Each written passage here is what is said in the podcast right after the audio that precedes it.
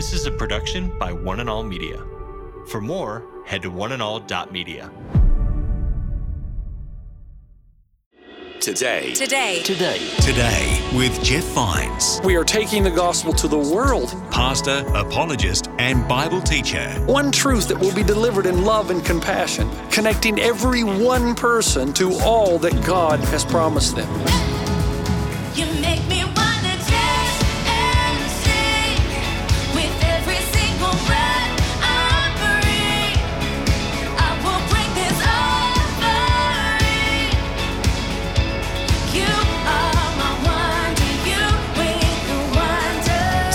Today. Today. Today. Today with Jeff Vines. Welcome back to Today with Jeff Vines. My name's Aaron, and I'm excited to finish this message with you that we started last time. And if you missed part one of this message, don't worry. You can find it wherever you get your podcasts. Just search for Today with Jeff Vines, find our podcast, and hit that subscribe button. You'll be able to listen to part one there. But today, he's preaching from the New Testament, and we're going to be looking at Matthew chapter 15, verse 21. And this is the story of a Canaanite woman who's speaking to Jesus. This is a woman that the Bible describes as having deep faith, and at the moment, she has more understanding than even the disciples. Now, where we're picking up with Pastor Jeff, he's going on about Star Trek. So if you're a Trekkie fan, or even if you're not, bear with us. All should make sense very soon. This is an interesting passage, so let's get into it and finish this message with Pastor Jeff. Do you remember Star Trek, Wrath of Khan? And Spock goes into the radiation chamber to put the ship back online so they can achieve warp speed to escape the Wrath of Khan and his annihilation device. And you remember Spock is overwhelmed, overcome by all the radiation, so he knows now that he can't open the door because the radiation will leak out and the people in the ship, the many, will be harmed. Captain Kirk wants to come in, but he can't come in, too much radiation. So they stand there across the window. What does he say? The definitive line the, the needs of the many outweigh the needs of the few or the one. That bothered me for a long time. As far as Jesus is concerned, in his own sacrificial life, he would say, the needs of the many outweigh the needs of the few or the one. But be careful how you understand that. Because I think Jesus' philosophy, when it comes to how we interact with each other, yes, we can give our, we can lay down, no greater love has this than a man lay down his life for his friend. But while it's one thing to be willing to lay your life down for the many, you shouldn't expect to leave others behind to achieve the goal of the many. There's a difference. If you willingly lay down your life, that's cool. But you can't get the corporate group to move ahead and leaving anybody behind. That's not the same thing.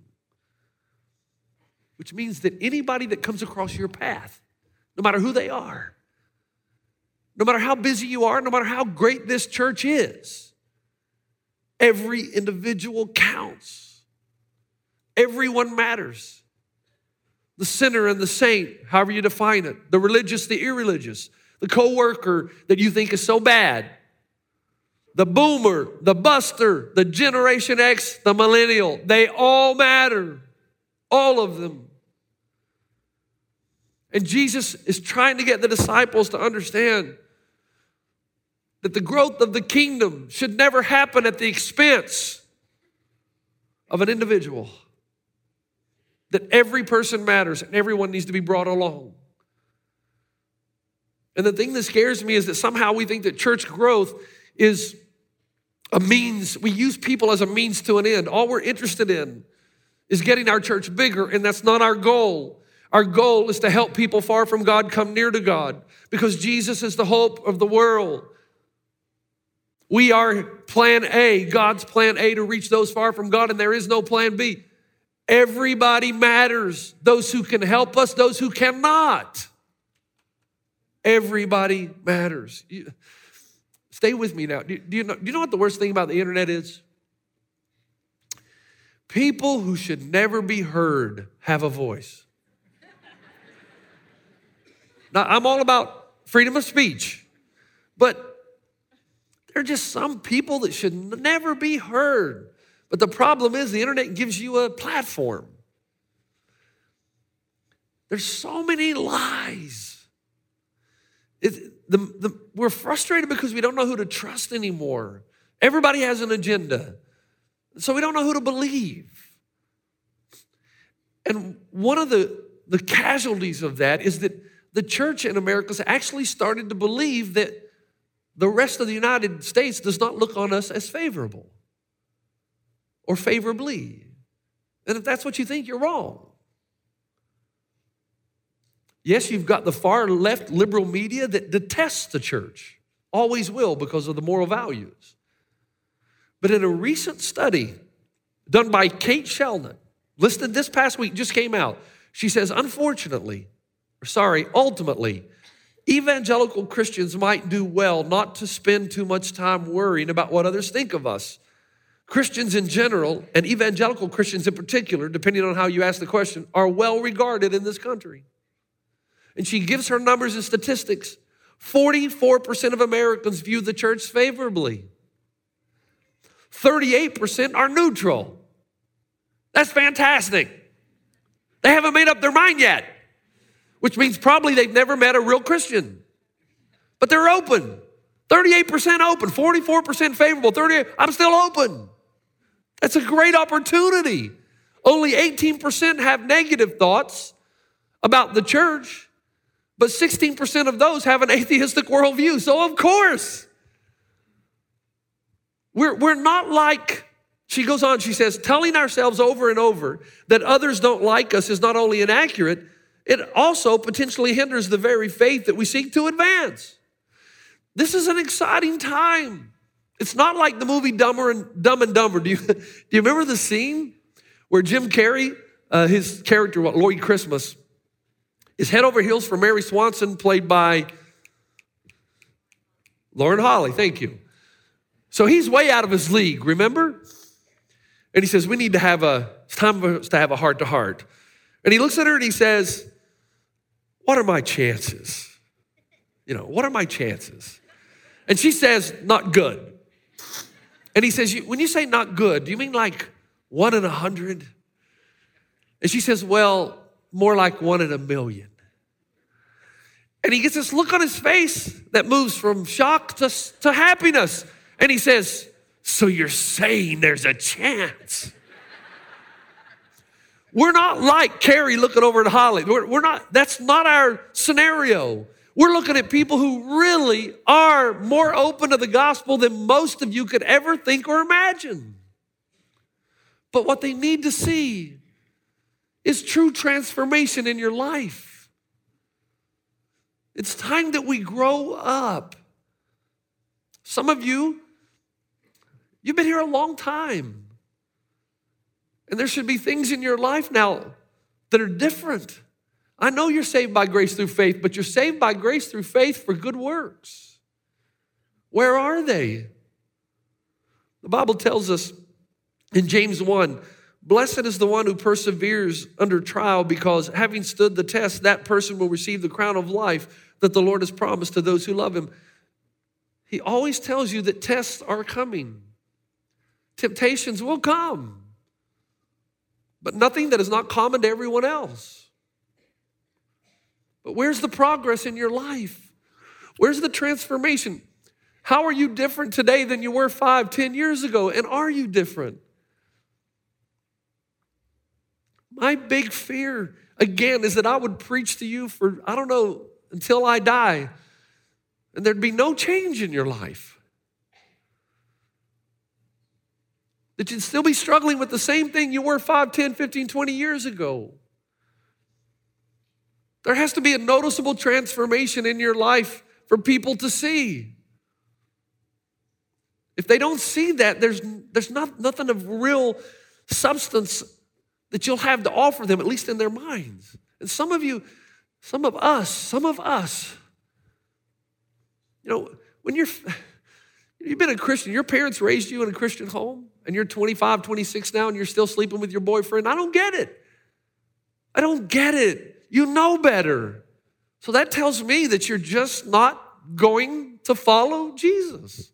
And then some of you parents make excuses. And you lie to yourself and you tell yourself, well, you know, they're good with God. No, no, they're not. They're not good with God.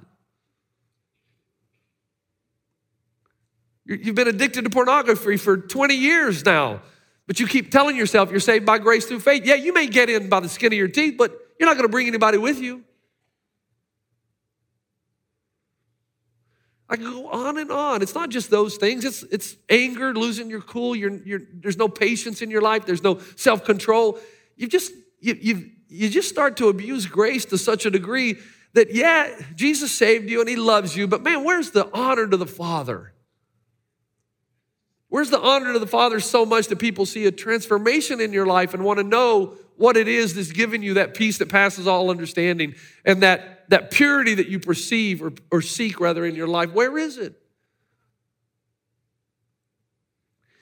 Yesterday morning, it was Adam Ballesteros' funeral. He died at 31 years old. 31. And I came up on Saturday morning and I tried to encourage the audience and talk a little bit about that our ways are not the ways of God, and sometimes it's very difficult to understand what God is doing. It took me 20 minutes to say what it took Gary Williams, our pastor who does most of our funerals here, about 30 seconds. And he said to the audience, he said, I know some of you are wondering why God would take or allow this life so short lived, 31 years old. And he said, But you know, I started thinking of Genesis chapter 5, and Enoch is a man that lived to be just over 300 years old. And he said, You might think that's a long time, but this is in a time when people were living past 900. So Enoch lived a third of his life, just like our friend Adam lived a third of his life. And I looked in the scripture in Genesis 5, and I was told that Enoch walked with God, so God took him home what I would give that God would look at Jeff Vines and say, Man, you are walking with God. Come on up, man. I'm going to spare you all the things that are happening around the world. Come on up.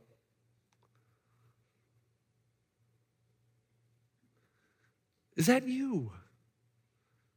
Is that us? I love you, and I want you to know about the grace of God, but also want to be your spiritual father and tell you sometimes I need to take you out behind the woodshed and grab you by your collar and say, Let's go. There was another article in this same journal by Karl Vaters. Here's what he says He says, Today's Western evangelical church likes to talk about individual congregational numerical growth as evidence, usually the evidence of church health. But there's no indication that New Testament writers ever thought that way. We need to do what the New Testament writers did stop insisting on numerical growth as the best evidence of a church's health and start looking at faithfulness. If we did that, maybe the Lord would do through us what we did through the New Testament church, despite their faults and ours, use us to start turning the world upside down again. Man, we got to get healthy. My simple word to you Knock it off. Stop. Do the right thing, man. You can do it. You've got the will given to you by God. Walk out of the room and say, No more. Too much is at stake. Christ wants to transform me that I may be a light in a dark world. Come on, man. You're different. Change. Allow Him to change you. He's not going to fight against your will. In fact, in the Hebrews, we're told, therefore, since we're surrounded by such a great cloud of witnesses, let us throw off everything that hinders and the sin that so easily entangles. And let us run with perseverance the race marked out for us, fixing our eyes on Jesus, the pioneer and perfecter of our faith. But we usually don't read the next verse. Verse 4 In your struggle against sin, you have not yet resisted to the point of shedding your blood. What does he mean by that? I think it's a reference back to Jesus in the garden when he was so intense in what he was trying to accomplish that blood actually seeped into the sweat glands. It's an actual medical process called hematidrosis. He's asking you, when is the last time that you were so overwhelmed with what's killing you that you fought it so intensely that you sweat drops of blood. That, that's the call. I know you're saved by grace through faith. I'll be able to, I'll be the first one that tells you that. But you don't want to be somebody that just gets in. Don't you want to be someone that has been so changed on planet Earth that people see the difference in your life? Now, I'm not referring to you just being an obnoxious jerk. I'm talking about being changed so much that people know this is a, this is a different guy, it's a different girl. Jesus is not a fan of the type of corporate growth that ignores the needs of the individual. You go hard after the one as long as you realize as you go hard after the one, that one's going to be looking for transformation in your life. And it's not there. You can say whatever you want to the one, they're never going to believe you. Now, here's the second thing. and I only got about three minutes here. Stay with me.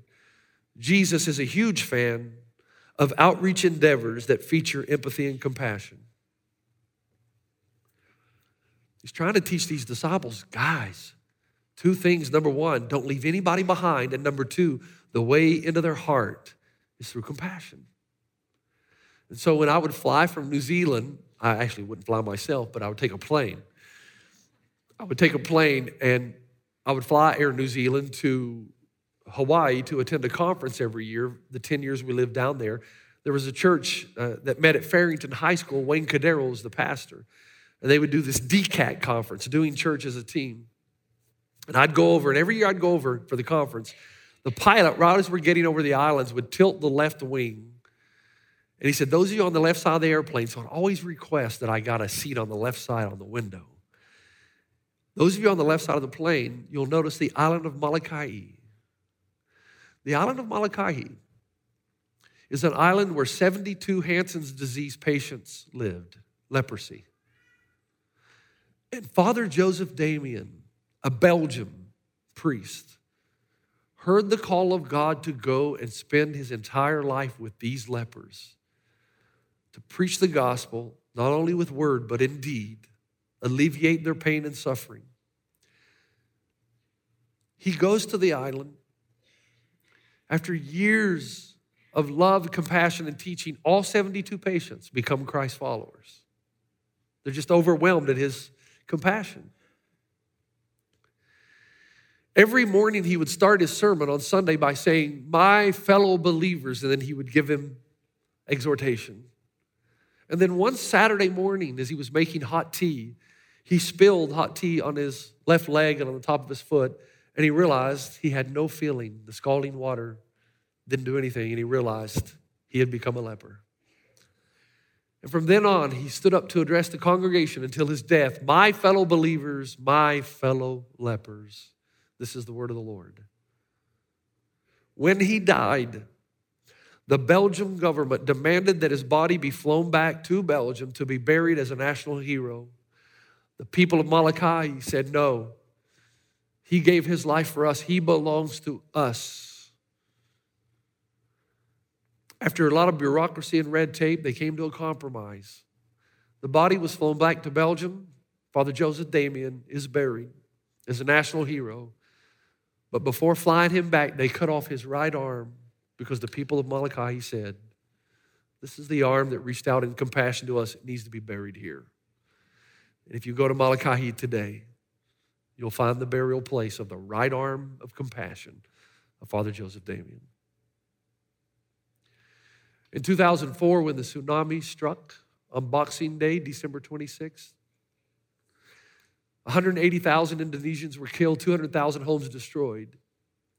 It just so happened that in the middle of that event, I was debating a friendly debate with an Islamic cleric from Wellington. So we were going back and forth in discussion, a very cordial discussion, back and forth on the deity of Christ, on the power of Jesus, on the importance of Muhammad. We were going back and forth. When the tsunami struck, his letters stopped coming. And then he sent me a note, and I can't read the whole thing.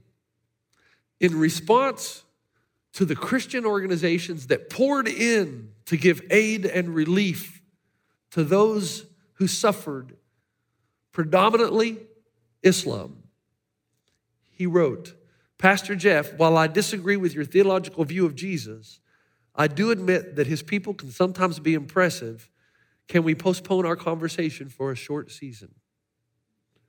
And what he was simply saying was this I'm having a difficult time complaining about Christians right now. They are saving my people. We got to get this right. I'm asking you to make a commitment to two things. Number one, to walk out of here and say, enough. Whatever it is in your life, enough. I'm asking you, fathers and mothers, to have the courage to speak to your children and to say, it's enough now. You're a Christ follower. This is not okay. I love you no matter what you do. I do love you. Make sure they know that. But this is not okay. This is not okay.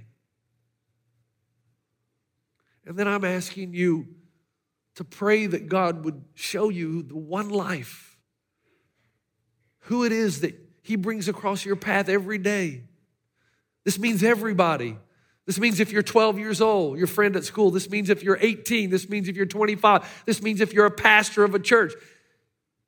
This means if you're in the tech booth, if you're on staff, if you're lay, whoever you are, the call of Jesus is nobody gets left behind and every person matters. And it's usually the person you least believe will ever come to Christ. They're usually the first ones. That's the story of Matthew 15. Nobody gets left behind. Compassion is the way in, but there's got to be transformation in your life. I'm going to risk it here. That's usually dangerous for pastors. Don't read too much into this, just hear my heart. No matter where you stand on illegal immigration, your job as a Christ follower is to help the poor, to feed people who are hungry, to give clothing to those who don't have clothing. Your job as an individual Christian is to help whoever God brings your way.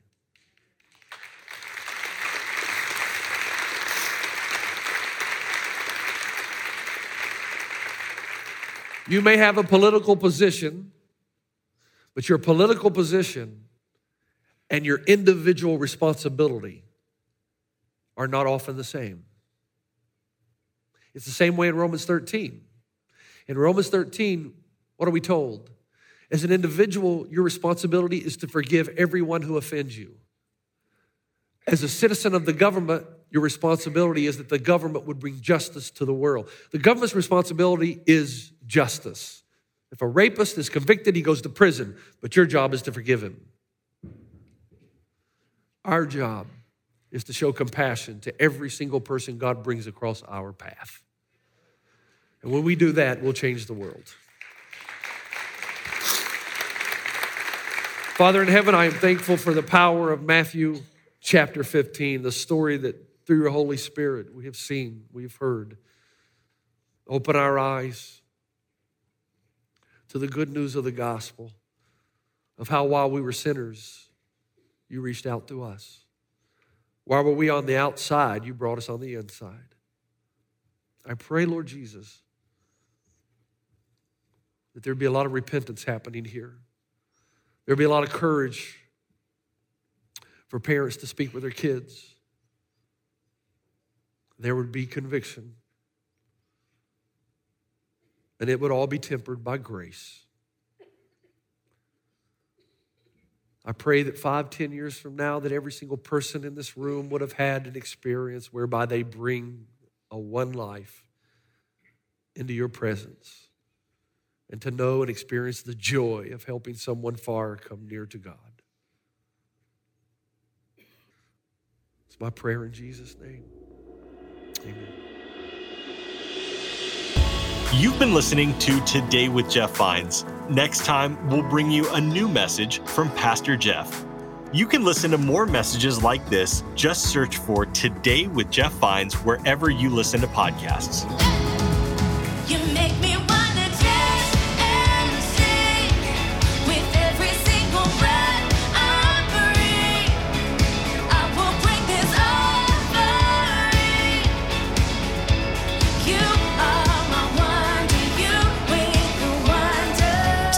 Today. Today. Today. Today with Jeff Vines. This is a production by One and All Media. For more, head to oneandall.media.